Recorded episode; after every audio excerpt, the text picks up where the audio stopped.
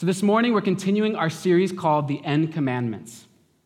Jesus commanded his followers to do many things, but he also commanded his followers to not do certain things. And last week, Pastor Larry shared a great sermon that we are to fear not. And this morning, we're going to be continuing that series. So, as we start, I want to invite you to join me in imagining something really quick. And I want you to trust me. I'm not going to do anything weird, I promise. But imagine something with me. So, would you just close your eyes with me for just a second? Just close your eyes. Imagine with me that you're looking at your bank statements for the past three months.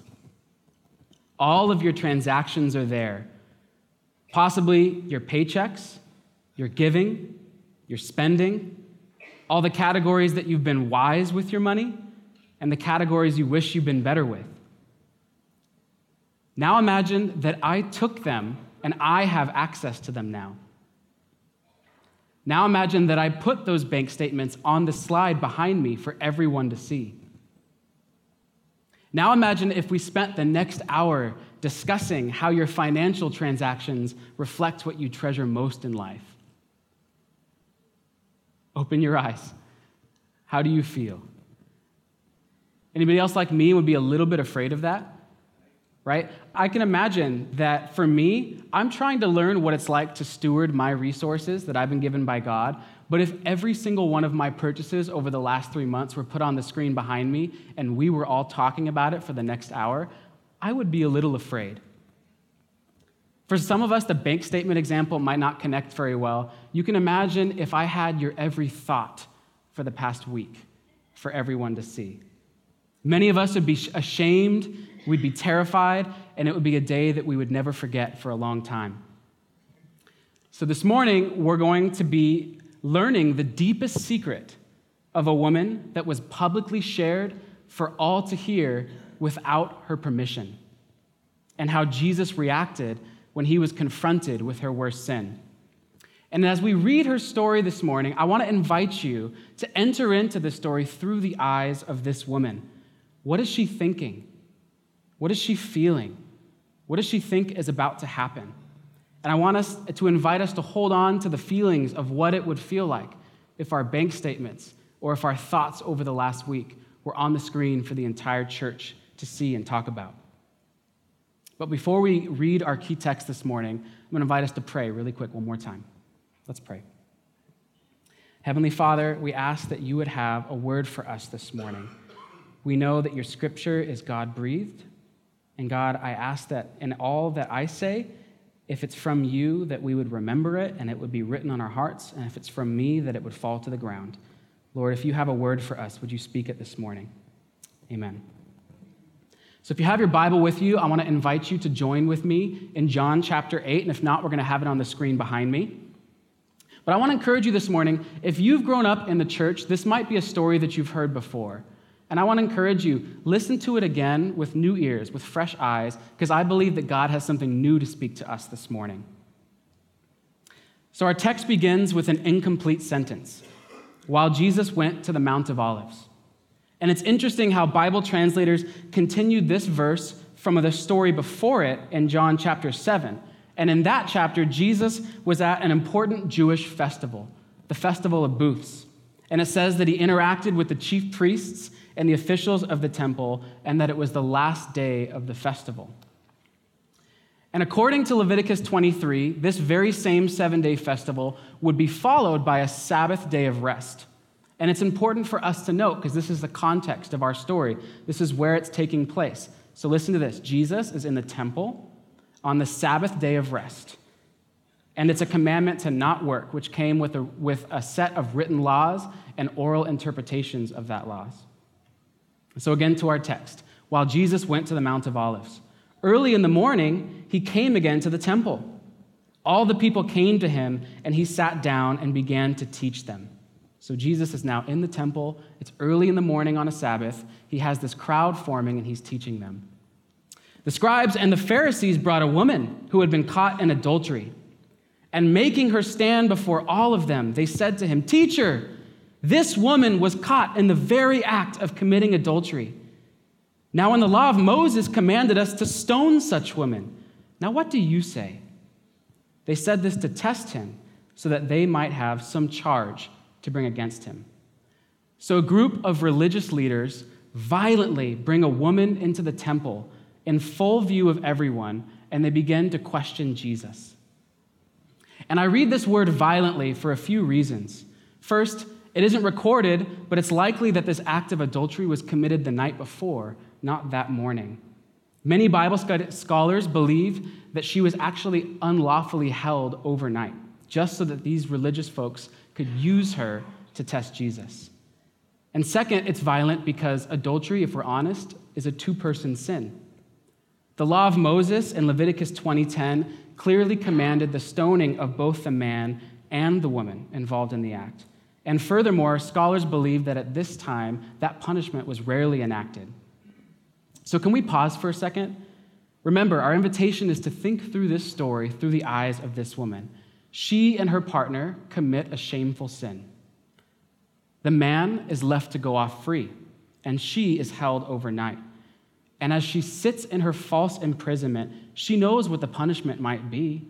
She's looking at a potential death sentence. She must have been terrified. And lastly, it's violent because it says that they made her stand before all of them. And I can just see this woman being forced by these men to stand up in this religious house of worship just so that they could accuse her and try and trap Jesus. This is not a pretty picture at all. So imagine with me you are in this woman's shoes. You've just been caught committing an act that you never thought in a million years that you'd ever do. And even worse, some guys catch you in the act and want you killed for it. And even worse, they bring you into a house of worship as a plan, to, they devise a plan to bring you before Jesus to try and pin you publicly and then stone you publicly. Like an object of their possession for the use of their personal gain, these men use this woman not because they're trying to be righteous. No, they use her so that they can bring a charge against Jesus. You see, if Jesus appears lax toward the law, he will be condemned for not upholding the law. But if he holds a strict line on the law, Jesus is, has allowed for these men to prevail in their ungodly treatment of this woman. And he'll also be subject to the Romans, who were the political oppressors of that day and wouldn't have allowed for such a stoning. So the leaders of Israel, God's people, are putting God and the person of his son to the test. And either answer will lead to Jesus' demise. So, what does Jesus do?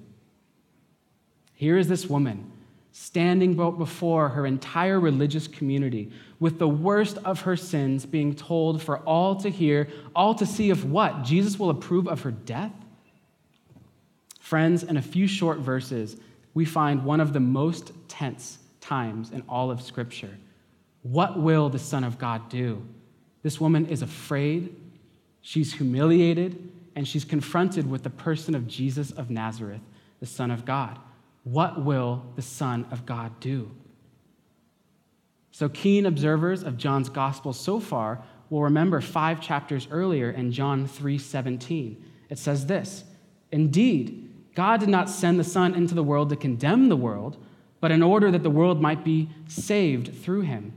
So Jesus answers this option A, option B question with option three. Jesus bends down and he writes with his finger in the ground. Jesus, what are you doing? Jesus, are you crazy? Can't you see the religious leaders want to see if they can stone this woman? And here's the Son of God writing with his finger in the dirt. And the imagery of this is profound. First, we find in Jewish tradition that while it was unlawful for someone to write down even two letters on the Sabbath, it was permissible if it was written in the dust. And second, Jesus is invoking imagery similar to Jeremiah chapter 17, verse 13, where the prophet Jeremiah says this Lord, you are the hope of Israel. All who forsake you will be put to shame. Those who turn away from you will be written in the dust because they have forsaken the Lord, the spring of living water.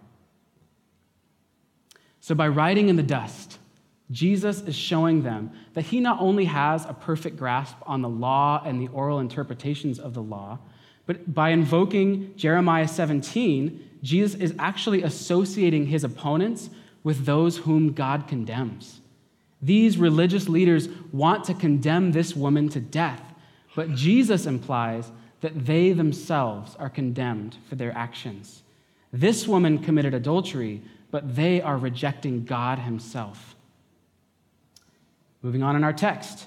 When they kept on questioning him, he straightened up and said to them, Let anyone among you who is without sin be the first to throw a stone at her.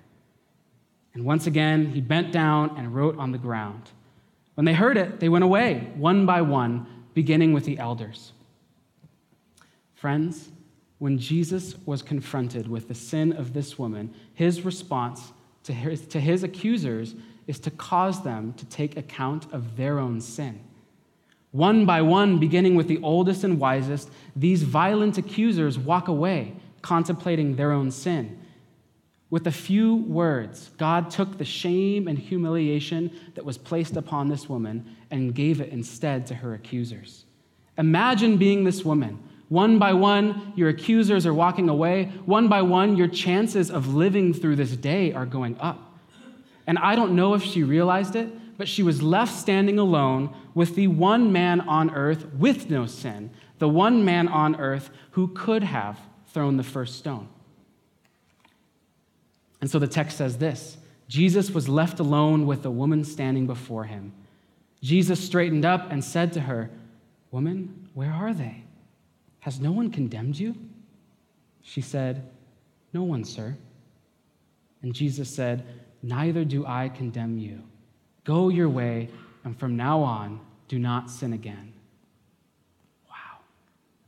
Standing alone with the person of God in human form, she finds no condemnation. This is real grace. This is real mercy. This is the reason why we need not be ashamed or keep hidden the sin in our lives. We can freely confess our sins because our God is faithful and just to cleanse us from all unrighteousness. And he didn't send Jesus into the world to condemn you, but to save you. We're told to sin no more by the same God that offers us freedom and not condemnation. And I, like uh, Pastor Carlos said, have the privilege and the opportunity to work on our local college campuses as a missionary. And that means that I get to witness with my own two eyes the transformations of students who come before this very same Jesus who get to be healed by this very same Jesus. And what I love about college students, I love many things about college students, but one of the things that many of them have is courage. They tend to tell you like it is. And there was a student last semester named Noelle. She was a student leader in our movement. She was leading a Bible study at Cal State Fullerton in her senior year. And she had a moment where she too was confronted with the real grace and the real mercy of Jesus in the face of her sin. And we're in for a treat this morning because she's actually here to tell you her story. And let me tell you, she's going to get real with us this morning. So would you warmly welcome her up as she comes up?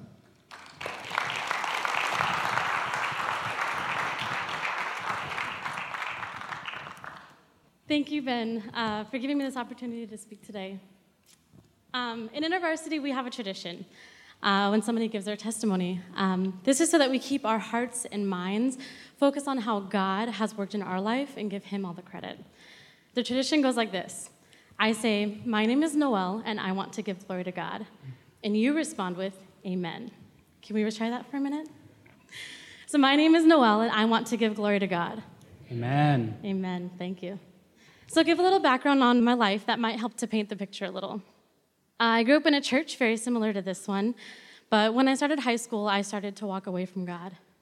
I was always the Christian girl, and I wanted to start doing things my own way. By age 22, I was regularly getting drunk and was sleeping with my boyfriend of six years. I learned how to not listen to conviction from the Holy Spirit anymore. Fortunately, uh, God has always been with me. Little did I know, my mom was a prayer warrior for my life the entire time. Uh, I started attending a music major Bible study through InterVarsity, and in January of 2014, I rededicated my life to the Lord. Through the, the next two years, uh, I started to change things in my life. I pruned friends, things, and people out of my life that were leading me farther from God. I started making better decisions and learned what it looked like to live a Christian life. I wasn't perfect, and it didn't happen immediately, but I was moving forward. Fast forward to January 2016. I was now a Bible study leader, a worship leader, a mentor to others, and my best friends knew how I had changed my life around, which I had for the most part. Uh, my problem was that I was really good at hiding my sin because I had done it for 11 years. I truly believe that I had a heart transformation when I rededicated, but the cycle of sin that I was stuck in felt unbreakable. No matter how well I was doing or how long it had been since I did it, um, I still felt that shackle around my ankle, anchoring me to my past sin and leading me through that cycle again um, the cycle of sexual sin. I was exposed to sexual acts at the age of 13, not by anyone else's doing, but my own. I began doing things with guys because I thought it might make them like me more. As I got older, I began finding my identity in guys and male relationships. It was the one constant in my life. Whether I was in a relationship or not, I knew that I could at least find what I thought was love, but was really just temporary satisfaction. At the end of January, uh, I went to a conference for Christian fraternity and sorority students. On the last night, we were asked what was holding us back from completely giving over our lives to God. I knew my answer, but it was the same thing I had felt and heard all the time. But God moved me that night. He moved me to finally make that decision to completely surrender my life to Him, to give up that cycle of sexual sin. Bennett asked me earlier that day if we could have a conversation after that night session. I walked into the meeting, and all he asked was, How is this conference going for you? I knew I had to say something. I wasn't going to tell him everything, maybe just the Cliff Notes version, and then maybe tell my accountability partner later, who I also wasn't being very honest with. But that's not what God had wanted. As I began to tell Ben about what we had uh, been learning and how they were asking what was holding us back, I simply said that it was something I had struggled with for years and I was finally ready to move on. Ben pressed further in a loving way and shared with me James 5:16, which says, "Therefore, confess your sins to one another and pray for one another so that you may be healed. The prayer of the righteous is powerful and effective." At the time, I wasn't sure exactly what that passage meant, but what I heard from God was simply confess. I knew it was a safe space and that Ben was not only my mentor and leader, but a close friend who was not there to hear some juicy gossip or anything other than the truth so that I may have healing over my life. I began to cry, then weep, then sob, and I thought my heart would stop and I couldn't breathe. But I knew that God was with me and that the time was now. It was time I stopped hiding my sin and brought light into the dark parts of my life. I began to tell him that since I rededicated, I had never stopped being sexually active, even up to that weekend. I explained my backstory and how I felt like my life was just meant to be this way, that I would never be clean enough, and that I could never be made whole.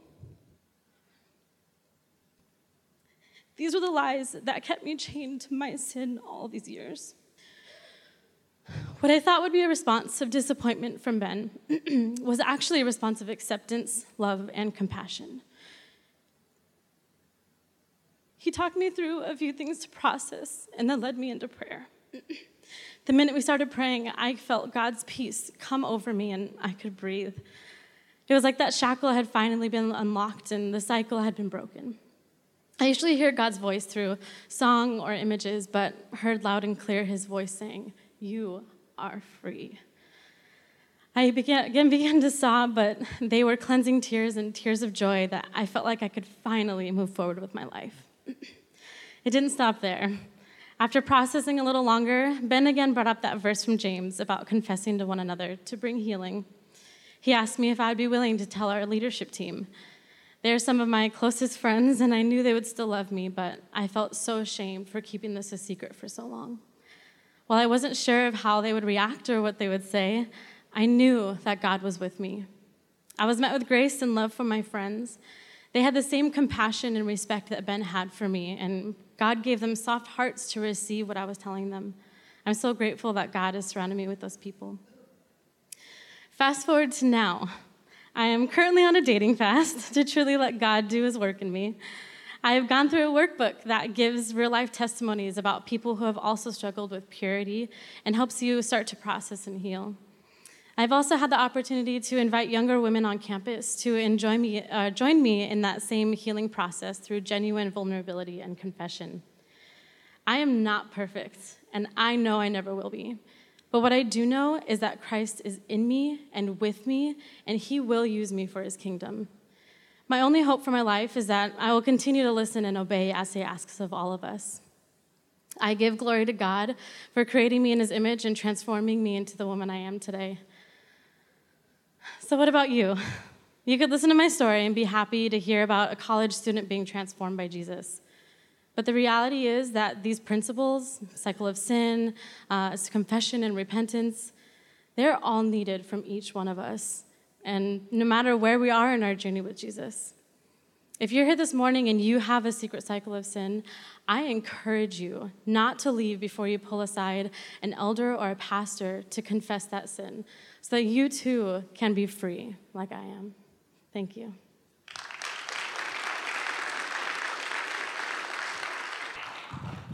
Thank you, Noel, for sharing your testimony. Noel can stand before you, complete strangers to her, and reveal a deep sin of a not so distant past, not because she's a superhero. Noel can tell her testimony because she has met the Jesus who throws no stones. And she's met a community of God who will walk with her in her restoration. This is practical grace in the work of a soul, and it's the spirit of James 5:16, and I'll read it again. Therefore confess your sins to one another and pray for one another so that you may be healed. The prayer of the righteous is powerful and effective. So you might be like me this morning and you're wondering the title written on the top of my bulletin says, Sin Not. What are we to do when we're constantly falling so short? Well, first, we can go back to Jesus' words to the woman in the passage this morning. Jesus said, Neither do I condemn you. Go on your way, and from now on, do not sin again. Jesus offers freedom from condemnation, and he invites us to go and sin no more. But what in the world does that actually look like?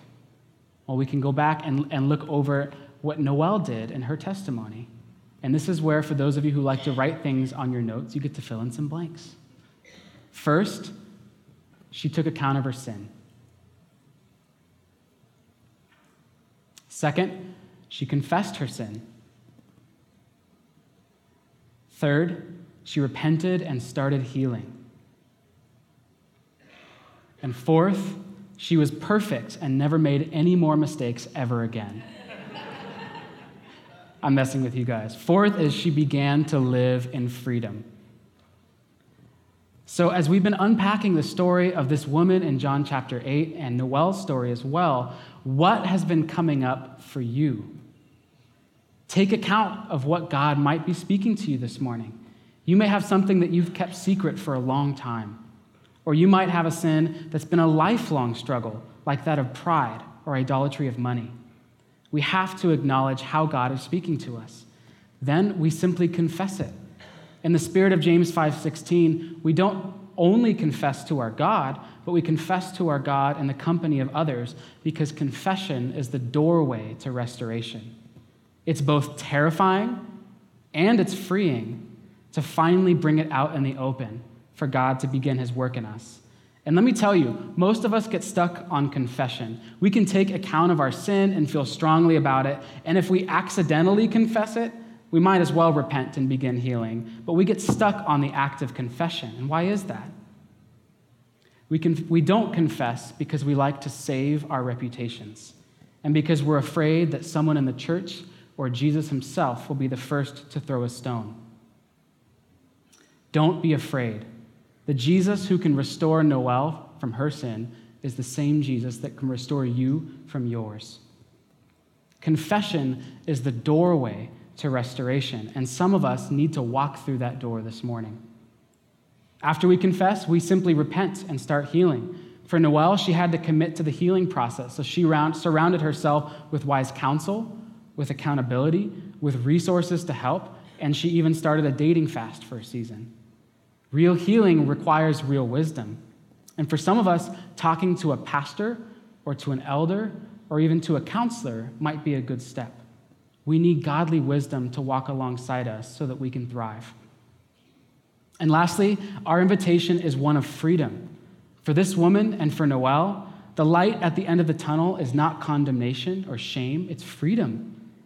This is true for you if you're a first time visitor of this church or a member or an elder or even a pastor. We all need Jesus to either start or continue his work in our hearts. To be healing from the real effects of our sin doesn't mean that we never sin again. It means that we're free to live our lives and walk humbly with our God. You no longer have to sit in shame or guilt or suffer the consequences of your unchecked actions. So let me ask you, church do you want to be free in your life? Do you have a chain long overdue of being broken by Jesus this morning? Now is the time. Take your sins again and again to the God ready to spare you condemnation and willing to offer you grace. Again and again and again. And if you mess up, ask forgiveness again. Becoming a Christian isn't simply praying a prayer and then suppressing any mention of our brokenness until we're cleaned up in heaven. It's an invitation for God to rewire us from the inside out into a new creation that will, over time, begin to look more and more like Him. And what begins to form is what Dustin spoke of two weeks ago when he started our series it's a transforming and renewing of our minds. So don't miss out on an opportunity if God is speaking to you this morning. Real healing is going to require more than silent acknowledgement. Go through that tough process. Take account, confess, repent, and begin healing. And by the way, repent means simply turn away and then begin to walk in freedom. So I, I, urge you, don't leave this morning without talking to someone if you have some business to do. So, church, I'm going to wrap us up this morning with two things. First, I want to give an invitation for those of you who are here this morning and you've either never made a decision to follow Jesus and ask Him to forgive your sins, or maybe you're realizing that you want to follow him and you were following him, but you've been away from God for a really long time. In a moment, I'm going to give you an opportunity to make a first time or recommitment decision to follow Jesus. And second, there's a group of you who I'm going to invite to a call to repentance. Some of you are realizing that God has a specific word for you this morning, and I want to invite you to take a simple first step so that I can pray for you. And in a minute, I'll, I'll invite you to indicate uh, that God is speaking to you and that you want to start a journey towards freedom. So I'm going to invite us to bow our heads, and I'm going to address these both groups, and I'm going to pray for both of you. So bow your heads with me. For those of you in the first group, the Bible teaches that while the world was made for harmony, we separated ourselves from God by choosing to sin. God desires a reconciled relationship with you, and He sent His Son Jesus into the world to live a perfect life and to die. And in His death, He took all of our sin and our brokenness with Him on the cross. And three days later, He rose from the dead, and the hope we have to be made whole again with God is found in the power of His resurrection. Our salvation is offered to us in the form of a gift called grace. We can ask Jesus forgiveness of our sins and begin to follow his direction for our life. There's nothing we can do that can earn it, but it's immediate and it's a gift to us. So, with our heads bowed, if you haven't made a decision to respond to this good news of Jesus and to follow him, or you realize that you've been away from God for a long time and you want to recommit to him this morning, I want to invite you, with everyone's heads bowed, to raise your hand high to signify that you want to decide to follow Jesus from here on out. So if that's you, I want to invite you to raise your hand high. Amen.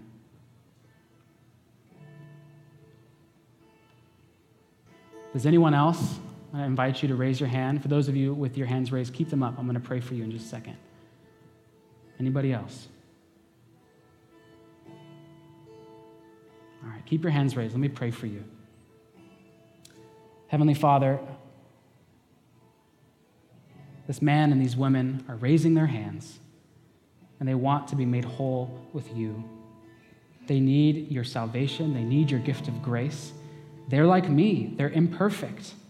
God, I pray that you would come and forgive them of your sins, just as your scripture promises. That you're faithful and just to cleanse them of their unrighteousness, and that you love them and you want to adopt them into your family so they can be your child, your son, your daughter. For those of you with, with your hands raised, I'm going to invite you to, to repeat a simple prayer with me uh, in your heart. You can pray with me. Jesus, I believe that you came to live a perfect life and die in place of my sins. And I believe that your resurrection gives me the power and the hope for eternal life. Forgive me of my sins and teach me to follow you for all my days. I receive your spirit. Amen. For those of you that raised your hand for that, uh, there is a box for you to check uh, on, your, on your response card that says, I made a, a commitment to follow Jesus to get today. I encourage you to check that so that we can follow up with you and help process that decision. So, one more group. You might be realizing that God has a specific word for you regarding an area of sin in your life. If you want to start the process of taking account of your sin, confessing it, repenting and healing, and living in freedom, I invite you shamelessly to raise your hand with everyone's head bowed to say, That's me. I got some work to do. Amen.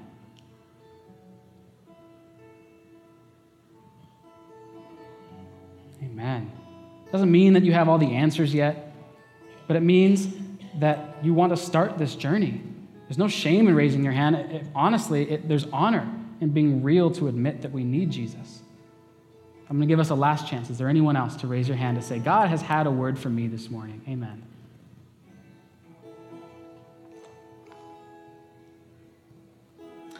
For those of you with your hands raised, um, if you feel comfortable, I invite you to put your hands out like this as an opportunity to say, I receive this prayer. Just a simple way of posturing our bodies toward God. Let me pray. Father, thank you for speaking this morning. Thank you for using these words and this story and this testimony to speak to us. And God, I ask that each one, each woman, and each man with their hands out would receive your forgiveness, receive your lack of condemnation, receive your love.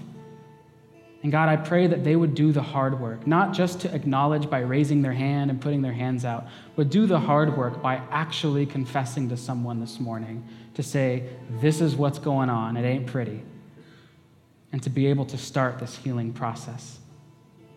So, Father, I pray that you would give them continued courage and that you would show them that what you have for them is love, what you have for them is grace and mercy, and you want to restore them just as you're restoring Noel today. So, God, let it be so. Amen.